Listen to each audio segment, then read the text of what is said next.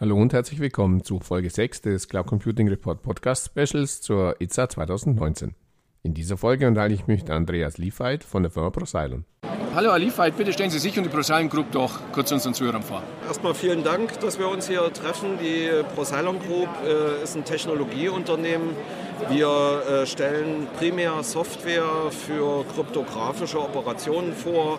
Das beinhaltet sowas wie Public Key Infrastruktur, wie Verschlüsselungslösungen, Lösungen rund um elektronische Signaturen und Zertifikate.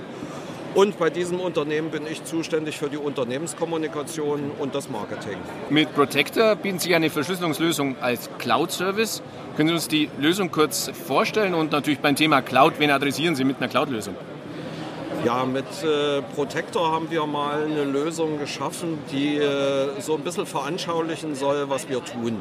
Das, was wir dort aus der Cloud anbieten, ist äh, quasi eine Verschlüsselungslösung für jedermann, wo man eine starke Verschlüsselung, nämlich Ende-zu-Ende-Verschlüsselung zwischen zwei Personen mal mhm. testen kann. Mhm. Und damit ist eigentlich schon alles gesagt. Also es ist eine Lösung, die jedermann benutzen kann, die ist äh, kostenfrei. Mhm hat dann ein paar Einschränkungen. Es gibt nicht den Support wie bei einer großen kostenpflichtigen Lösung, ja. aber ist ein sehr schönes Beispiel, wie man Security-Lösungen in die Cloud bringen kann.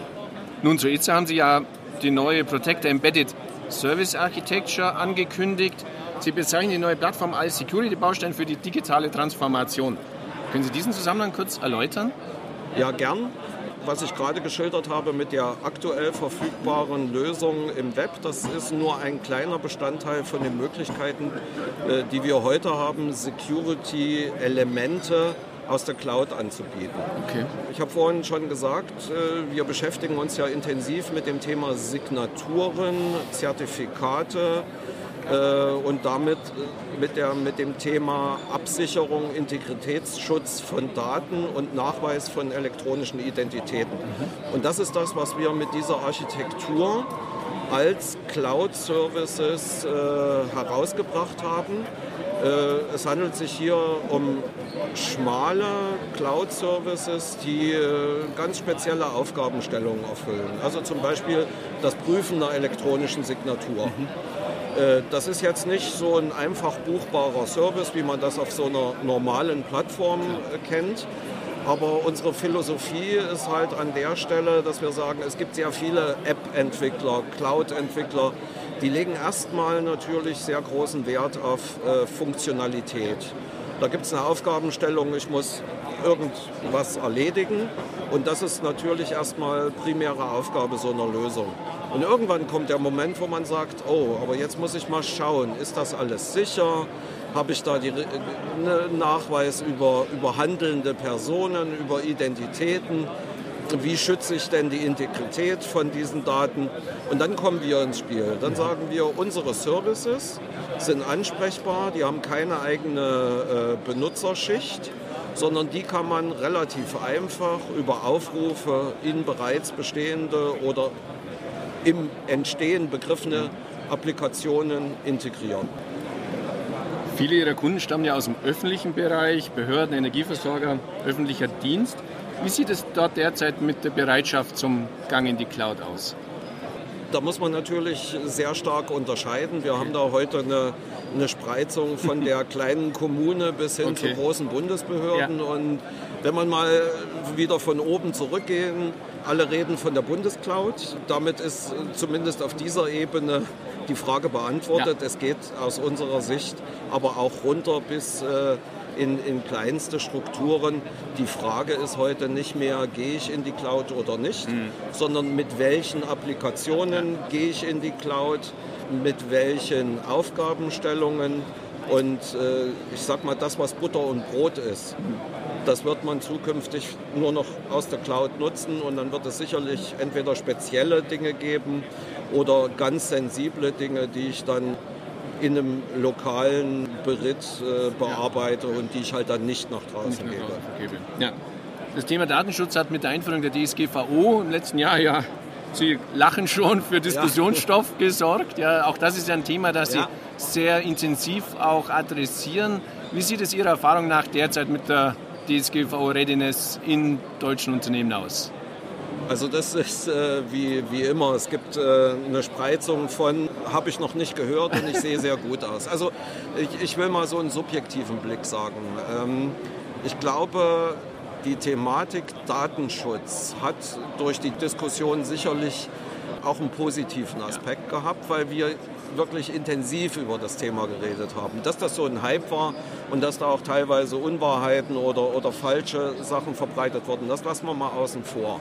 Aber zumindest haben sich viele Unternehmen mit dem Thema beschäftigt und äh, die sind jetzt an einer Stelle, wo man sagen kann, die haben so, die, so, so, so ein paar Rahmenbedingungen mhm. erledigt und ein paar Hausaufgaben gemacht. Das fängt damit an, dass ein Datenschutzbeauftragter benannt wurde, man auch mal über die Prozesse, also über die Verfahren äh, im Sinne von Verarbeitungsverzeichnissen nachgedacht hat, um überhaupt erst mal zu dokumentieren, wo, wo verarbeite ich denn mhm. personenbezogene Daten. Das war sicherlich ein wichtiger Schritt. Jetzt wird es darum gehen, auch mal zu schauen. Der Datenschutz beinhaltet ja auch sogenannte technische und organisatorische Maßnahmen. Äh, ich glaube, jetzt sind wir in einer Phase, wo viele Unternehmen darüber nachdenken, wie setze ich denn das jetzt alles auch technisch mal um. Mhm. Und das ist ein Aspekt, der durchaus wichtig ist. Und hier sehen wir eben auch große Parallelen zum allgemeinen Thema Informationssicherheit. Weil wenn man die beiden Themen oder Aufgabenstellungen Informationssicherheit und Datensicherheit und Datenschutz vernünftig angeht, hat man dort auch sehr schöne Synergieeffekte, um mit den gleichen Maßnahmen alle Aufgabenstellungen zu erfüllen. Ja, und dann lassen wir uns zum Abschluss vielleicht noch einen Blick in die Kristallkugel werfen. Ich meine, das Thema, Sie sagten es ja selber schon, Cyber Security, aber gerade auch natürlich Sicherheit und Cloud wird uns auch zukünftig weiter ja. beschäftigen. Wie fällt da Ihre Prognose aus?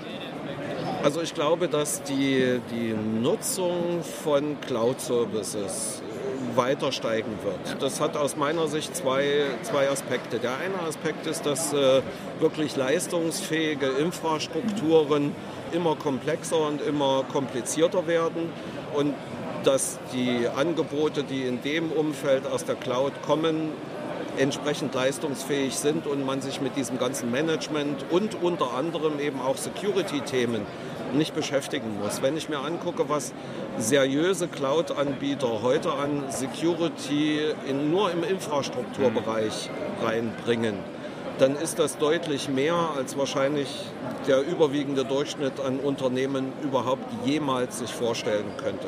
Also insofern gerade die Nutzung von Infrastrukturen sehe ich als sehr positiv mit den richtigen Rahmenbedingungen, was jetzt äh, Anbieter und, und äh, Datenspeicherung, also zumindest im europäischen Raum angeht, sehe ich de facto auch keine Begrenzung darin, dort mit sensiblen Daten und sensiblen Anwendungen reinzugehen. Da haben wir auch durchaus mit unseren Verschlüsselungslösungen den Ansatz, dass, dass wir dort helfen können, sensible Daten auch verschlüsselt in die Cloud zu bringen. Dann ist de facto egal, wo die Daten liegen. Die sind geschützt. Der, der irgendwo in ein System einbricht, kann mit den Daten am Ende auch nichts anfangen. Und das Ganze stimmt uns sowohl als Unternehmen, aber auch für die Zukunft des Cloud Computing durchaus optimistisch. Ja, dann herzlichen Dank für das Gespräch. Bitte sehr. Soweit Folge 6 im Cloud Computing Report Podcast Special zur ESA 2019. In der nächsten Folge gibt es ein Interview mit Dr. Babak Ahmadi von Firma CIAM. Falls Sie regelmäßig über neue Folgen im Cloud Computing Report Podcast informiert werden möchten, abonnieren Sie uns am besten auf Spotify, Apple iTunes, Apple Podcasts oder Google Podcasts. Falls Sie regelmäßig über neue News und Hintergrundberichte zum Thema Cloud Computing informiert werden möchten, abonnieren Sie am besten unseren Newsletter unter www.cloud-computing-report.de Newsletter. So viel für heute, vielen Dank fürs Zuhören und bis zum nächsten Mal.